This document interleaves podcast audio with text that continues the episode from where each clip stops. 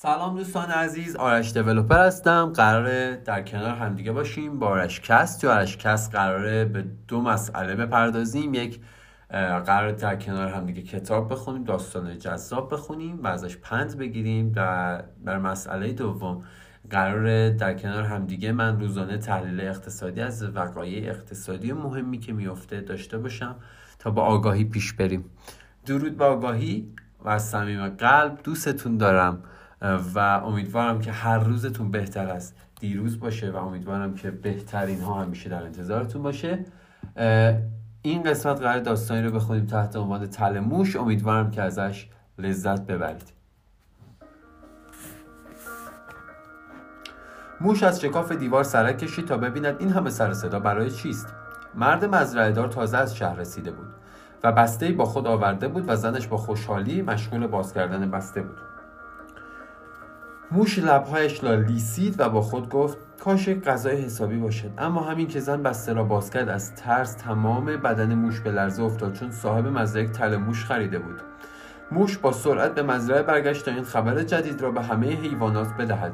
او به هر کس می‌رسید می‌گفت توی مزرعه تل موش آوردند صاحب مزرعه تل موش خریده است. مرغ با شنیدن این خبر بالهایش را تکان داد و گفت آقای موش برایت متاسفم. از این به بعد خیلی باید مواظب خودت باشی. به حال من کاری به تلموش ندارم. تلموش هم ربطی به من ندارد. میش وقتی خبر تلموش را شنید صدای بلند سر داد و گفت آقای موش من فقط می‌توانم دعایت کنم که توی تله نیفتی. چون خودت خوب میدانی که تلموش به من ربطی ندارد مطمئن باش که دعای من پشت و پناه تو خواهد بود.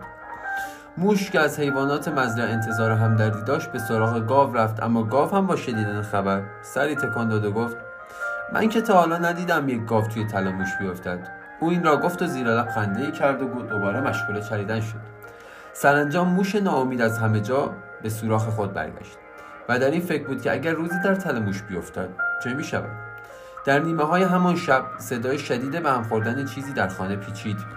زن مزرعهدار بلا فاصله بلند شد و به سوی انبار رفت تا موش را که در تله افتاده بود ببیند. او در تاریکی متوجه نشد که آنچه در تله موش تقلا می کند موش نیست بلکه مار خطرناکی است که دمش در تله گیر کرده است. همین که زن به تله موش نزدیک شد مار پایش را نیش زد و صدای جیغ و فریادش به هوا بلند شد. صاحب مزرعه با شنیدن صدای جیغ از خواب پرید و به طرف صدا رفت. وقتی زنش را در این حال دید فورا او را به بیمارستان رساند. بعد از چند روز حال وی بهتر شد. اما روزی که به خانه برگشت هنوز تب داشت. زن همسایه که به عیادت بیمار آمده بود گفت برای تقویت بیمار و قطع شدن تب هیچ غذایی مثل سوپ مرغ نیست. مرد مزرعهدار که زنش را خیلی دوست داشت فورا به سراغ مرغ رفت و ساعتی بعد بوی خوش سوپ مرغ در خانه پیچید. اما هرچه سب کردن تب بیمار قطع نشد. بستگان او شب و روز به خانه آنها رفت آمد می‌کردند تا جویای سلامتی او شوند. برای همین مرد مزرعهدار مجبور شد میش را هم قربانی کند. تا با گوشت آن برای مهمانان عزیزش غذا بپزد. روزها میگذشت و زن مزرعه دار حالش هر روز بدتر می‌شد. تا اینکه یک روز صبح در حالی که از درد به خود میپیچید از دنیا رفت و خبر مردن او خیلی زود در روستا پیچید. افراد زیادی در مراسم خاکسپاری او شرکت کردند. بنابراین مرد مزرعهدار مجبور شد از گاوش هم بگذرد و غذای مفصلی برای مهمانان دور و نزدیک تدارک ببیند. حال موش. به تنهایی در مزرعه میگشت و به حیوانات زبان بسته فکر می‌کرد که کاری به کار تلموش نداشتند.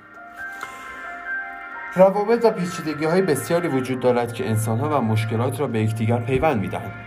در پی اصلاح پدیده ها باشیم و نه به دنبال فرار از آنها. با عجله مسائب و مشکلات را به دیگران حواله ندهیم و خوشحال از آن نباشیم که این مشکل برای من نیست. و تنها گریبان دیگران را خواهد گرفت. دست همدلی دهیم تا آن مشکل را برطرف کنیم چون مشکلی که برای هم نوع ما پیش میآید در اصل برای ما نیز هست. مشکل را حل کنیم و دیگران را از آن نترسانیم چون در زندگی قانون عمل و عکس عمل همیشه با ما خواهد بود و شاید ما نیز به نحوی گرفتار تلموش شویم.